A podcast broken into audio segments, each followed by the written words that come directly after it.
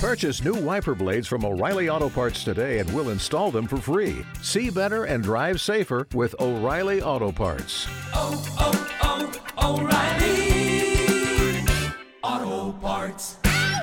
Hello, and a very warm welcome back to the second show in the Ask Damon series, where we probe the world champ.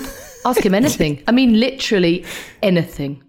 And we probably will. So be afraid. Very afraid, Damon Hill. The thing is, can you stop shining that light in my eyes and can you untie me from the chair, please? I mean, that would be a nice thing to do. Questions, please. Damon Hill, do you think it's time maybe you should change your approach to racing? Well, I don't know even how to start answering that question, but anyway. Hi, Damon. This is Suzanne from Columbus, Ohio, USA. Hi Damon, I'm Yu Chen from China. Assalamu alaikum, this is Faris from Bahrain. Hi Damon, this is Rick from the Netherlands. My question for you, Damon, is. My question for Damon. I have a question. My question to you is. I hope you can help clarify that for me. Yeah, we'd love to know your thoughts. Looking forward to your answer. Thanks. Some more questions, please. Once again, we've had questions from F1 fans in nations all over the world. So thank you so much for listening. And don't worry, if we don't answer your question in this summer special, we'll be answering more throughout the second half of the season. Let's crack on. Question one, please. Hey everyone, my name's Ruben. I'm from Hertfordshire in England.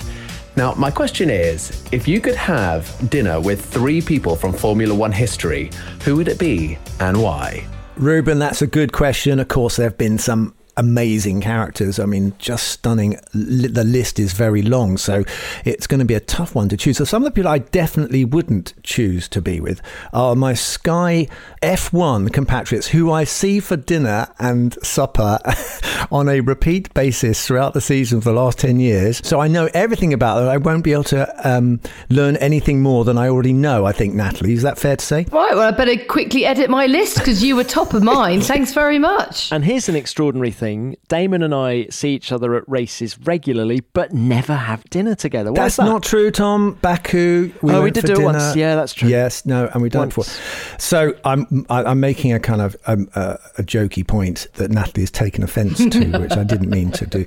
But the point is this: you know, when we travel, we do see a, a lot of each other, and uh, so if I had free reign and I was omnipotent and I had the ability to invite these special people, who would they be for their one-off supper?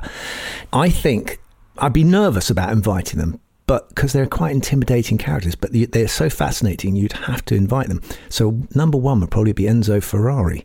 Now, hmm. can you imagine having Enzo Ferrari at your dinner table? and then you've got to think, what about the other guests? How's that going to work?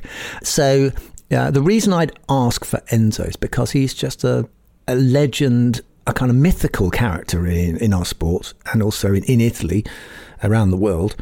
Yeah, just trying to get some idea about what that experience would be like sitting at a table with Enzo Ferrari in his dark glasses. He probably wouldn't say much, but um, he, his presence would be felt. My dad would be nice to have back, but I sort of have had some experience with my dad. So, what about Fangio next? Why am I asking for these people from the deep past of, of our sport? You know, why? Why? I, th- I think it's probably because I have had a chance to meet some of the more contemporary people. You know, the the people who have shaped our sport seem to be more interesting to me than than necessarily the drivers. So the people like Bernie Eccleston. I mean, if if I, if we could have Bernie Eccleston, and Enzo Ferrari, and and Fangio, that would be an interesting mix. I'd like to put a lot of questions to Bernie Eccleston. I'm I'm not sure he'd answer them, but um, that would be a volatile mixture of people and probably a, a dinner party that w- that could go badly wrong. But it would still be worth having a go. I thought you were going to say you knew Bernie well enough, and he wouldn't be. On I don't know, no, and that's the point. Uh, he's highly controversial, clearly, but he had such an influence on our sport, and he would know so much of what went on in our sport, and then be able to explain the history and the, the stories behind the events that went on. So yeah, I I don't know if that answers it satisfactorily, but I, off the top of my head, I'm you know I'm keen to know what goes on. How does it all go? How does it work? How does our Oh, I sport totally agree. get yeah. put together? You know, I I mean, what what's the truth about it? But it's interesting, Damon, that it's all on a macro level for you. It's big picture stuff, isn't it? I'd like to get down into the nitty gritty. I'd like to to have Colin Chapman. I'd want to know about the, the Lotus 49 that he designed for Yeah. your dad and things like that. I want the nitty gritty more, I think. Yeah, but I, I mean, I'm I'm lucky in that, I, as I said, I, as a driver, I have met quite a lot of drivers in my lifetime, and I've had a chance to hear their pearls of wisdom, and and of course your podcast series uh, Beyond the Grid is is revealing in that respect, and it's you know we can learn a lot about people's lives, and it's it is.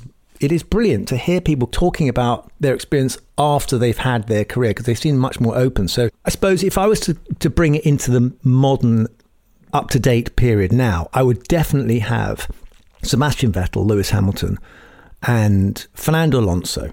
How about that for a dinner party? It's interesting, isn't it? Because you have got to think about the dynamic between your guests. Because individually, there'd be some fascinating people you could invite to the table, but you've got to think about who would draw out the best in each other. And I've got this theory that you want to put together people where there isn't really a filter. And two, I think about immediately with that Adrian Newey and Niki Lauda. Because I know wherever racetrack I've been, anywhere in the world, if I've approached either of them, they're very open. Niki would come out the back of the garage and just, no BS, just tell me exactly as it was. And Adrian's kind of similar like that. They, they don't get sort of wound up with the politics, they're not media trained. And uh, so I, I love that. I love the fact that you would get straight down to it and have a good old chat about the truth behind Formula One. I think then you can invite me, Natalie, to your dinner party, and I'll be the third guest because I I agree with totally with what you just said, Niki and Adrian. Well, Now- hang on a minute. No, no, you're not invited. We see too much of each other, apparently. Oh, I'm not invited. Oh, okay. but it's my dinner party, isn't it? No, isn't that? Is that isn't it mine? Because I had It's like- Tom Clarkson, Damon Hill, and Niki Lauda, but I've bumped you both off it now. But, but we can always dream that, you know, that Sebastian Vettel, Fernando Alonso, and Lewis Hamilton dinner party could happen, right? Whereas you know that you can't pull people back from yesteryear, except for this one question for Ruben. So I, I that's why I'd go Colin Chapman, Jim Clark, and Gilles Villeneuve. I think would be my three. Next question, please. Hi, Damon. My name is Brad, calling in from New York. Uh, my question for you is Do you have any advice for fans attending their first Grand Prix? I just got tickets to the Circuit of Americas race in Austin for this year. I'm pretty excited to go. Uh, so I was wondering if you had any advice for fans like me going to their first race. Thank you so much. Love the podcast. Looking forward to your answer. Thanks. It's a it's a big uh, thing to go to a Grand Prix, um, Brad. So I think the Circuit of Americas is particularly good. There's great places to watch. There's uh, there's banks, and the first corner has got a great view over the circuit. And there's also an amphitheater. I've been over to the middle of the circuit. There's a, I think they have shows there, don't they, Tom? They have uh, you know get drivers go along and, and, and, and give talks as well. Is that right during the race weekend? Yeah, yeah, so, so absolutely, and they have um, they have all sorts going on there. I went and saw Billy Joel after the race. Oh, I know it's Saturday night last year. He's not a driver. He's not a driver. he's a wannabe, maybe. He's a, maybe he's a wannabe. Yeah, so that there's music, there's music, entertainment, there's other entertainment, but we're we're talking about Formula One here. We're talking about the actual, you know, watching the cars. So, where's the best place, Tom? Do you think? From I- I'm sure you've walked around during the race. The first place I'd go is Sector One. You talked about the first corner, Damon, and it is it's a blind entry, but um, just through Sector One, the, the next six corners, the cars are just mind-numbingly fast. It's just incredible to see. So, I think on the first day during Friday practice, you might be able to walk around there and just have your mind blown. They're so much faster in the flesh. I don't know whether you guys agree with me, but they're so much faster in the flesh than they look on TV. And uh, you'll be blown away if you go and have a look through those corners. And then there's various undulations, the last two corners as well, very, very fast. So walk around. That would be my advice. Walk around the racetrack and soak it all up. It depends if you're going all three days. If you're going to actually go to every day, then if you on the Friday, definitely, I'd agree with Tom. Get a have see if you can walk around the circuit and see the cars in their various guises uh, and various you know speeds that they're going around this circuit, and, and get a good vantage point that way. And there's also take in whatever entertainment there is and uh, merchandise and all that stuff and information.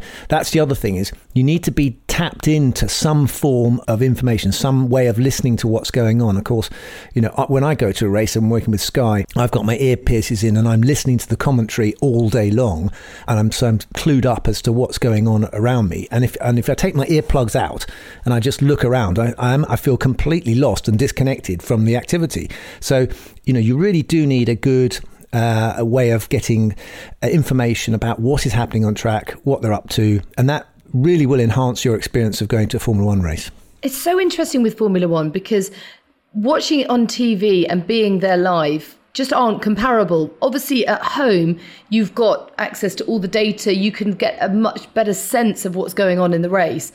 But then when you go and actually you're there in person, as you say, TC, there's no substitute for it because you get a real sense of just how fast the cars are. It's sort of overwhelming in a way. It's a sort of assault of the senses, which you just don't get on television. I don't think there's any other sport quite like that. No, it's it's uh, it's great to get close if you can to the circuit, isn't it, and see them the, the visceral thing. You know, they see this projectile, and you can you can sense the power that these things have, not just in the acceleration, but and the cornering, but also in the braking power. And if you can get into a braking zone, you will not believe how late these cars can brake, especially that turn one, which is uphill. So that's the other leads me to the other point. If you're on on Saturday, there's the the great anticipation and the great build up is for the qualifying event. So you need to get yourself in position and where you can see a screen where you can see some times coming up um, so you can get the full experience of qualifying because that's the, that's the big setup for the, the following day the race itself.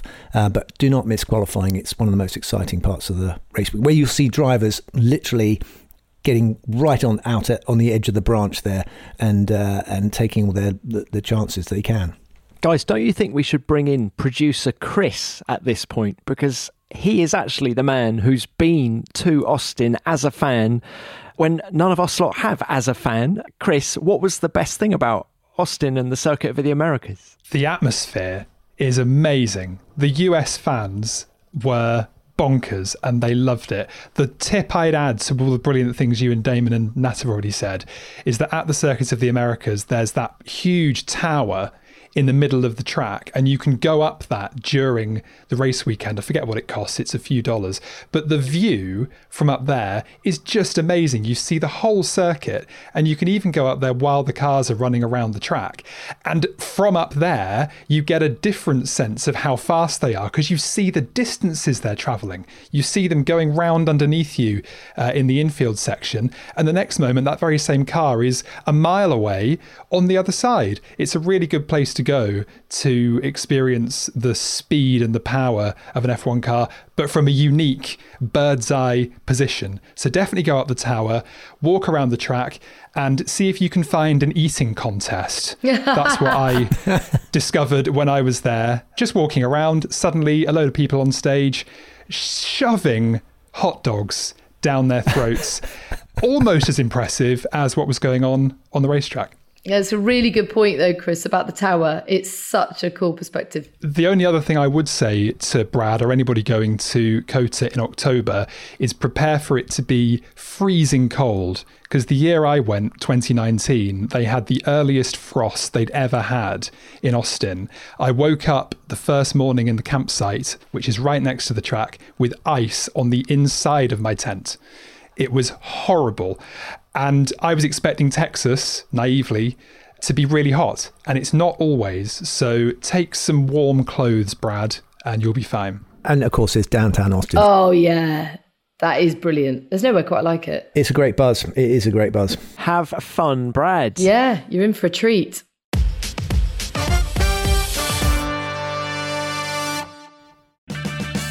Purchase new wiper blades from O'Reilly Auto Parts today and we'll install them for free. See better and drive safer with O'Reilly Auto Parts. Oh, oh, oh, O'Reilly Auto Parts. With LinkedIn Jobs, we tap into a network of more than a billion professionals to help you find quality professionals quickly and easily for any role you need. Marketing wizards? Found them. Software engineers? Found. That project manager I could never seem to hire? And found. LinkedIn Jobs quickly matches your roles with candidates with the right skills and experience. In fact, 86% of small businesses get a qualified candidate within 24 hours. Post your first job for free and get started at linkedin.com slash spoken. That's linkedin.com slash spoken. Terms and conditions apply.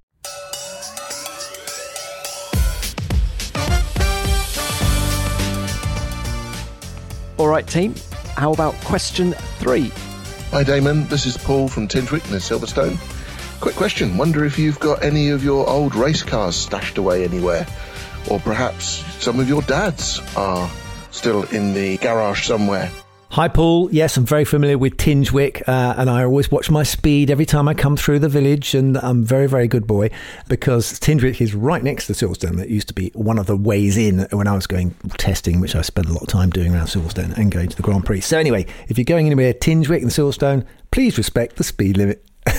in. Um, but uh, Paul, the question was not about that. It was about old cars, you know, that my dad owned. And and and I have to say, when my dad died, the team was basically uh, folded, and the race cars that he had in the Embassy team, Embassy racing with Graham Hill, it was called. And so there was a few cars that they had in storage, but they were sold off and the other cars belong to people like BRM and, and, Lotus. And we're actually this year celebrating 60 years since BRM became world champions with a British car and a British driver in 1962 with my dad. And so these cars are obviously very valuable some of them are owned by collectors and connoisseurs of the sport, and they're beautifully preserved. And I think one of them is coming over. Old Faithful, I think, is owned in America by uh, some people. They've got a museum, and they're bringing it over, and it's going to be driven by me at uh, Goodwood, the Goodwood Revival, uh, where we'll be celebrating the BRM history, and also the Lotuses as well that my dad drove. They belong to Clive Chapman and various other people, but Clive Chapman has got a company called Classic Team Lotus, and they renovate all these cars, these beautiful cars, and and we get a chance to drive them. As we, we spoke about before, I think about going around uh, uh, China, uh, Shanghai circuit in in the Lotus 49. So they're all out there being looked after by the right people with the money to do it. I'm not that person. If I owned any of these cars, they would sit under wraps. The tires would go flat they would get covered in dust and, and they wouldn't work when they tried to start them. Damon, from your own career, if there's one car that you could own, I suppose it's obvious which one you choose, right? From my perspective, if I had my championship winning 1996 car, yes, I would love. I'd love for that. Zak Brown's got one, uh, oh, but it's it's Jacques's car. I think it's not mine. But um, you know, if I if I had that, I'd have to have someone looking after it for me. Williams Heritage, they, they're out there looking after those things. And every now and then I get a chance to drive one, but it's such a such an extraordinary experience driving that car again. It is it's pretty impressive car. It's only 550 kilos, I think. So it really does light up and, and get going, and, and it's the engine, the Renault engine, the V10 was just incredible, beautiful. Well, I remember seeing you after you did those demo laps at Silverstone last year, and you just looked so pumped and happy when you got out of that thing. Yeah, well, happiest days of my life, I guess, wasn't it? You know, leading Grand Prix in, in that car. Uh, what can you say? You know, it was just, it gave you pole position. And if you made a good start, you just went off into the distance and uh, were never bothered again, even by Jacques. Let's have another question. Hi, Damon. This is Suzanne from Columbus, Ohio, USA. I have a question for you and maybe Natalie. I've noticed a few more women on the pit lane this season, and I'm curious to hear what you think the future of women in F1 looks like, not just for drivers, but also for teams. Thanks. Hi, Suzanne. Yes, it's a, very hot topic here in our country. We've just uh, won, the women have won the Euros uh, against Germany in the football. And my God, did they perform brilliantly? It was quite uh, quite impressive from all angles. I thought, Natalie, didn't you? I mean, you know, the, the, the professionalism was. I mean, it went to extra time, so that was a ninety minute plus game and they didn't let up. The skill level was incredibly high. So, what a great show we had in Great Britain. I was so impressed, and and and of course, as you rightly say, we got the W Series. So, the W Series is attempting to provide a platform and an opportunity for female racing drivers to show their stuff, um, and I think that's only going to get stronger and stronger as it, it, it will attract younger girls to have a go or think about having a go at competing but it's not all about competing, is it, Natalie? It's about careers as well. Absolutely. I think the appetite, Suzanne, is absolutely there for women's sport. The Lionesses win in the Euros attracted 17.5 million, which is, is a huge audience. It actually had the, the best attendance as well, nearly 90,000 of any Euros game, men's and women's. So build it and they will come. And this is what we are trying to do in Formula One. Now, recently, we had the pretty awful stats of 88% male, 91% white. That is simply not good enough in this day and age. And we are working hard in front and behind the camera to, to change that and to change the perception that the doors are closed. Because I think Damon will probably agree that it is a meritocracy once you're in. The hard bit is getting into the sport. And I don't just mean in terms of working, I also mean in terms of being a viewer, because I think too often if you if you turn the television on and you don't have relatable role models in front of you, whether that is drivers, team principals, reporters, presenters, you don't feel it's a party to which you're invited. And I think that is changing. It's definitely getting better. I've been in the sport for, well, 11, 12 years now. And when I first came, I was one of the few girls there.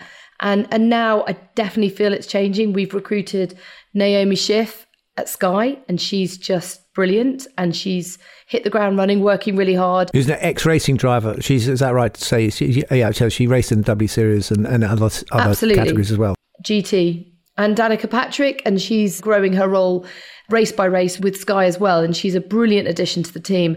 Naomi told me only yesterday that a young black girl approached her in the street and she actually welled up.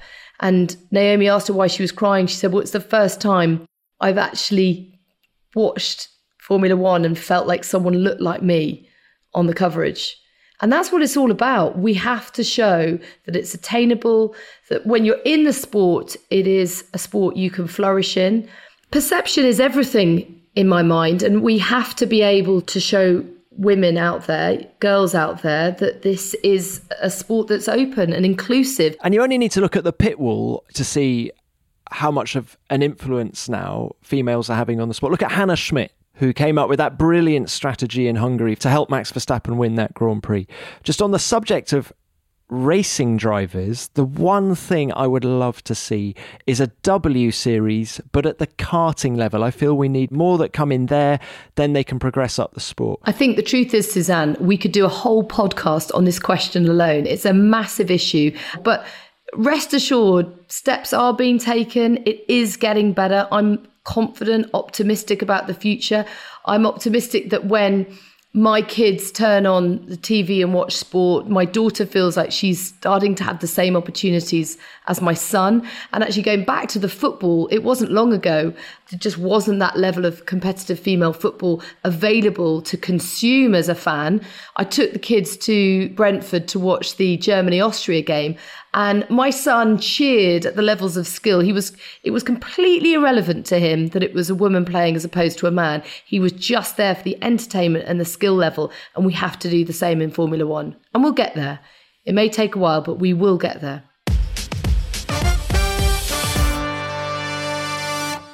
With LinkedIn Jobs, we tap into a network of more than a billion professionals to help you find quality professionals quickly and easily for any role you need. Marketing wizards? Found them. Software engineers? Found. That project manager I could never seem to hire? And found. LinkedIn Jobs quickly matches your roles with candidates with the right skills and experience. In fact, 86% of small businesses get a qualified candidate within 24 hours. Post your first job for free and get started at linkedin.com slash spoken. That's linkedin.com slash spoken. Terms and conditions apply.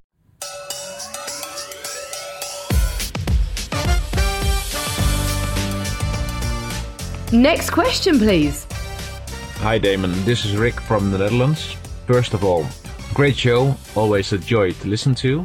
And my question is about how to pronounce Silverstone. As a non native speaker, I always wonder what the correct pronunciation is. I hear Tom saying Silverstone, while I hear you say Silverstone. Thanks. Hi, Rick. Oh my God. What you've thrown a cat amongst the pigeons here. Yeah. I can tell. This is going to be interesting. Listen, Um, these two disagree on how they say Formula One. Tom, not- say yeah, Formula well, Tom One. says it wrong. He says Formula. He does, he Formula goes One. Formula One. Formula One. Formula One. Sorry, I'm just laughing. Yeah, go on. How do you pronounce Silverstone? Where are you from, Tom? You're from near Silverstone. So, uh, what, Bernie, Bernie who, Damon? Say Bernie's surname, Damon. Bernie's Ecclestone. Stone? Eccleston. I would call it Eccleston. So would I. Pinks, are you a Silverstone or a Silverstone? Well, I was actually born very near to Silverstone. there we go. Silverstone. Oh, God. Two against one. I'm all for anybody pronouncing anything the way they, as long as they're understood, that's all that matters. Okay, let's have our last question. Hi Damien, this is Michael from Newcastle. After reviewing some pictures, I saw that you were one of the drivers lucky enough to drive a car with the X Wings. Now, my question is were they an improvement? What was your overall impression of the X Wings? Thank you very much, and I've really been enjoying the show. Thank you. Hi, Michael. Um, well, listen, I'm grateful to you for pointing out they were called X Wings because I didn't know that. Apparently, they were called X Wings and they stuck up. As I understand it, if I've got it right, they're the ones that stuck up. They were bolted to the side pod and they came up by the driver's sort of by the side of the driver's heads. Is that right? And and they they look bizarre. I mean, there were there was lots of appendages that have been uh, put on racing cars that don't don't look good, but because the aerodynamicists or there's a loophole in the rules, the the aerodynamicists go, oh, we could put a little bit more wing here. You know, we will get one. So at circuits where drag is not a problem. Let's say Monaco, you just want to get as much on, or Hungary, you just want to get as much downforce on as you can. They find every little spot they can, and so you see on modern Formula One cars, you see even the wing mirrors are uh, used as an aerodynamic device, even though they're not supposed to be. They can call it a cowling or something like that. Isn't that right, Tom? They kind of they get through the loophole just to get even a micro dot of uh, extra downforce for efficiency. So, uh, in terms of whether I felt any difference, I. I think I felt a lot of drag. So I seem to remember feeling uh, with the X Wings. I, I think it might give them a tiny bit of extra downforce, but uh, yeah, not uh, not totally convinced. I mean, you're talking tiny amounts really of improvement, and and any any time you put anything that sticks up and out into the airflow of a car, you need more horsepower to match it. Do you know what? I'm still in shock that Michael is asking about these X Wings because, my goodness, they were ugly, man. They were really ugly, weren't they? Looked look like a, a, kind of fe- um, one of those carnival floats, didn't it? The cars in those days, they, they kind of bit sticking up all over the place. but do you know what was interesting? Is it was never the front running teams that ran them. It was always a, a mid grid or back of the grid sort of extra teams that weren't producing enough downforce seemed to use them. But equally, I think hats off to Tyrrell for investigating this area because at the time in the mid 90s, well, in fact, late 80s and early to mid 90s, Tyrrell were fantastic. Do you remember they, in 89, came up with um, the first high nose in Formula One, and uh, that was a Harvey Postlethwaite thing. The anhedral wing. What did you think? I, I, remember thinking, oh, that's quite ugly, but and it's fun. It's funny how you, how you get used to that kind of thing. And of course, it was Tyrrell that first introduced these X wings back in 1997. So that started a, a, a different direction for the whole sport. And it was, like you say, an innovation that came from a small team who could afford to go a bit outside the box because they weren't going to they weren't going to win where they were. So copying everyone at the front, and I, I, actually I love that. You know, that's that's the genius or the possibility still there in Formula One that somebody can come up with a bright idea, and they did. Well, look, just look at the different shaped bodywork that we've seen on these 2022 cars. Ferrari coming up with a completely different concept to Mercedes, who have come up with a different concept uh, from Red Bull. It's it's stunning how the same set of regulations can have so many different interpretations. And you can copy a different car and not still not know how to make it work. I mean, I had this discussion when when I was at uh, Jordan. Was uh, I heard a lot of conversation about what the other teams were doing, and I, I sort of had to say, listen, unless you know, you if you copy, you'll always be second because they'll always have done it first. You haven't got anything to copy. It's like leading a race. When you get in the lead, you've got no one to follow. You don't. How fast you go? You don't know. So leading is a whole different world to being one of the followers and one of the copiers. And that's why innovations, whether it's X Wings or some clever device that makes you stand out and branches out in some other different direction, is the mother of invention uh, in Formula One. And, and then you'll find suddenly everyone's copying you uh, instead of you copying them. So think for yourself. That's what I'm saying.